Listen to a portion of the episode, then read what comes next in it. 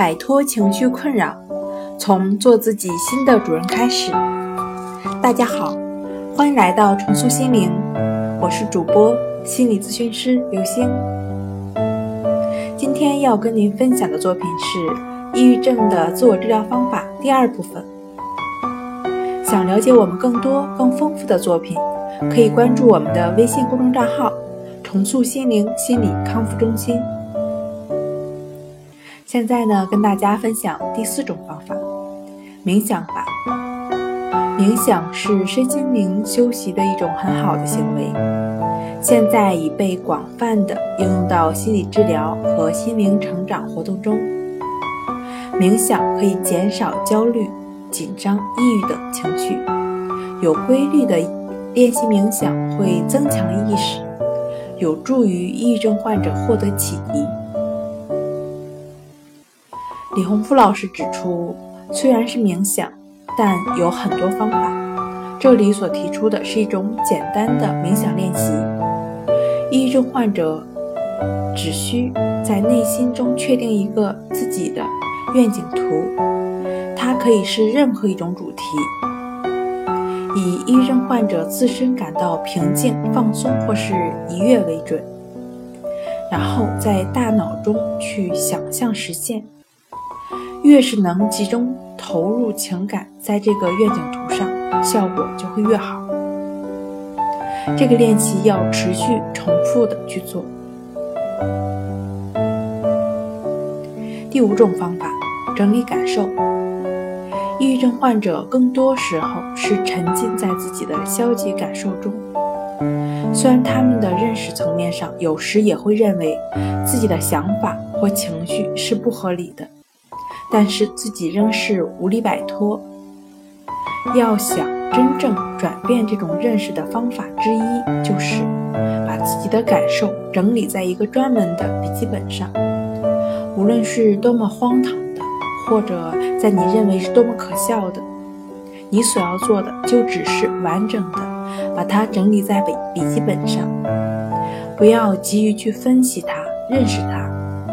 你可以在锻炼。或者精神状态有所缓解之后再去看它。要知道，只是去看不必分析，因为这不是锻炼你分析和认识能力的时候，你也不缺乏这种能力，而你一定会有不同的感受。第六种方法，拒绝对号入座。关于抑郁症方面的信息，如今已是相当之多。真正能给抑郁症患者帮助或是有价值的，却是少之又少。由于抑郁症患者自身没有良好的防御能力，往往会把自己的状况与其对照，造成内心更大的压力。更有甚者，起初只是有一些抑郁的情绪，最后却被自己强化成了抑郁症。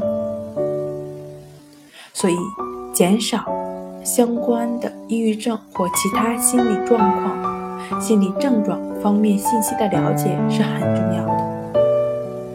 第七种方法，阅读书籍，开卷有益，多阅读一些心理学、哲学，包括道家、佛家方面的书籍，可以提高我们的智慧，让我们对生命、对自身有更深刻的理解。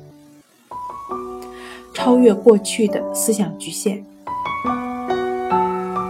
如果能完成以上自我治疗的行动计划，一定可以走出自己的抑郁症。如果你听完这个行动计划觉得很有道理，那就去行动，因为只有身体力行才是唯一可以让你走出抑郁症的途径。只停留在思考的层面。那么，再有效的方法也帮不了你。去行动吧，你可以做心灵的主人。好了，今天跟大家分享到这儿。这里是我们的重塑心灵。如果你有什么情绪方面的困扰，都可以在微信平台添加幺三六九三零幺七七五零幺三六九三零幺七七五零，即可与专业的咨询师对话。你的情绪。我来解决。那我们下期节目再见。